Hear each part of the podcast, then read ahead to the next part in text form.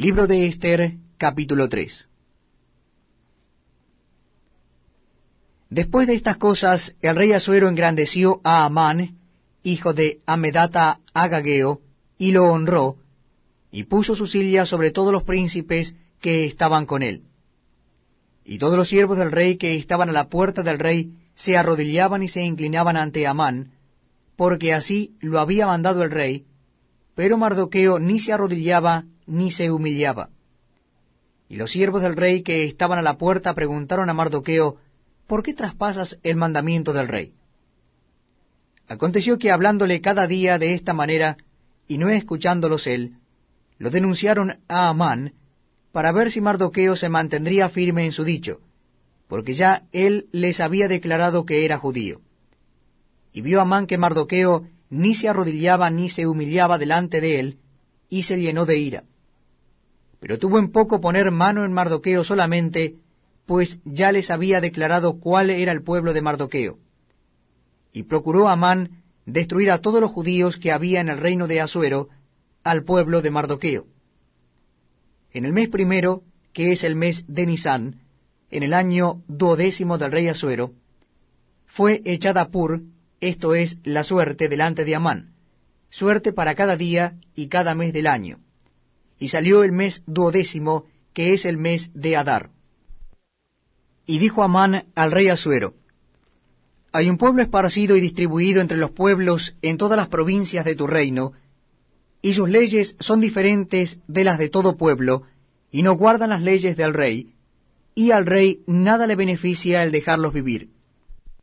Si place al rey, decrete que sean destruidos, y yo pesaré diez mil talentos de plata a los que manejen la hacienda, para que sean traídos a los tesoros del rey. Entonces el rey quitó el anillo de su mano, y lo dio a Amán, hijo de Amedata Agageo, enemigo de los judíos, y le dijo, La plata que ofreces sea para ti, y asimismo el pueblo, para que hagas de él lo que bien te pareciere. Entonces fueron llamados los escribanos del rey en el mes primero, al día trece del mismo, y fue escrito conforme a todo lo que mandó Amán, a los sátrapas del rey, a los capitanes que estaban sobre cada provincia, y a los príncipes de cada pueblo, a cada provincia según su escritura, y a cada pueblo según su lengua, en nombre del rey Asuero fue escrito y sellado con el anillo del rey. Y fueron enviadas cartas por medio de correos a todas las provincias del rey, con la orden de destruir, matar y exterminar a todos los judíos, jóvenes y ancianos, niños y mujeres, en un mismo día, en el día trece del mes duodécimo, que es el mes de Adar, y de apoderarse de sus bienes. La copia del escrito que se dio por mandamiento en cada provincia fue publicada a todos los pueblos, a fin de que estuviesen listos para aquel día. Y salieron los correos prontamente por mandato del rey, y el edicto fue dado en Susa, capital del reino, y el rey y Amán se sentaron a beber, pero la ciudad de Susa estaba conmovida.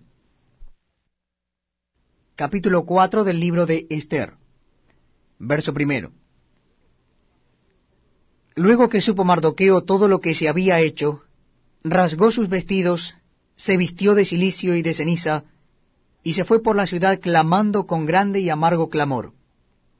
Y vino hasta delante de la puerta del rey, pues no era lícito pasar adentro de la puerta del rey con vestido de silicio.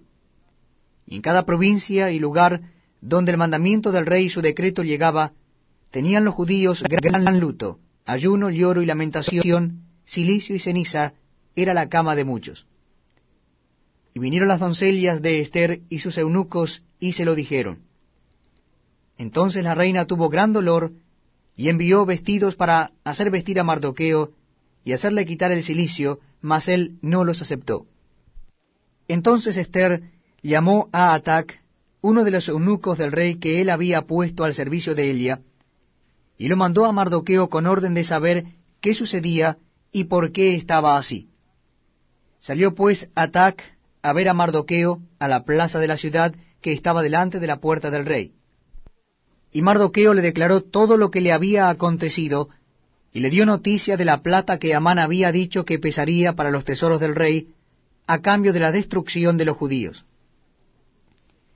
le dio también la copia del decreto que había sido dado en Susa para que fuesen destruidos, a fin de que la mostrase a Esther y se lo declarase, y le encargara que fuese ante el rey a suplicarle y a interceder delante de él por su pueblo.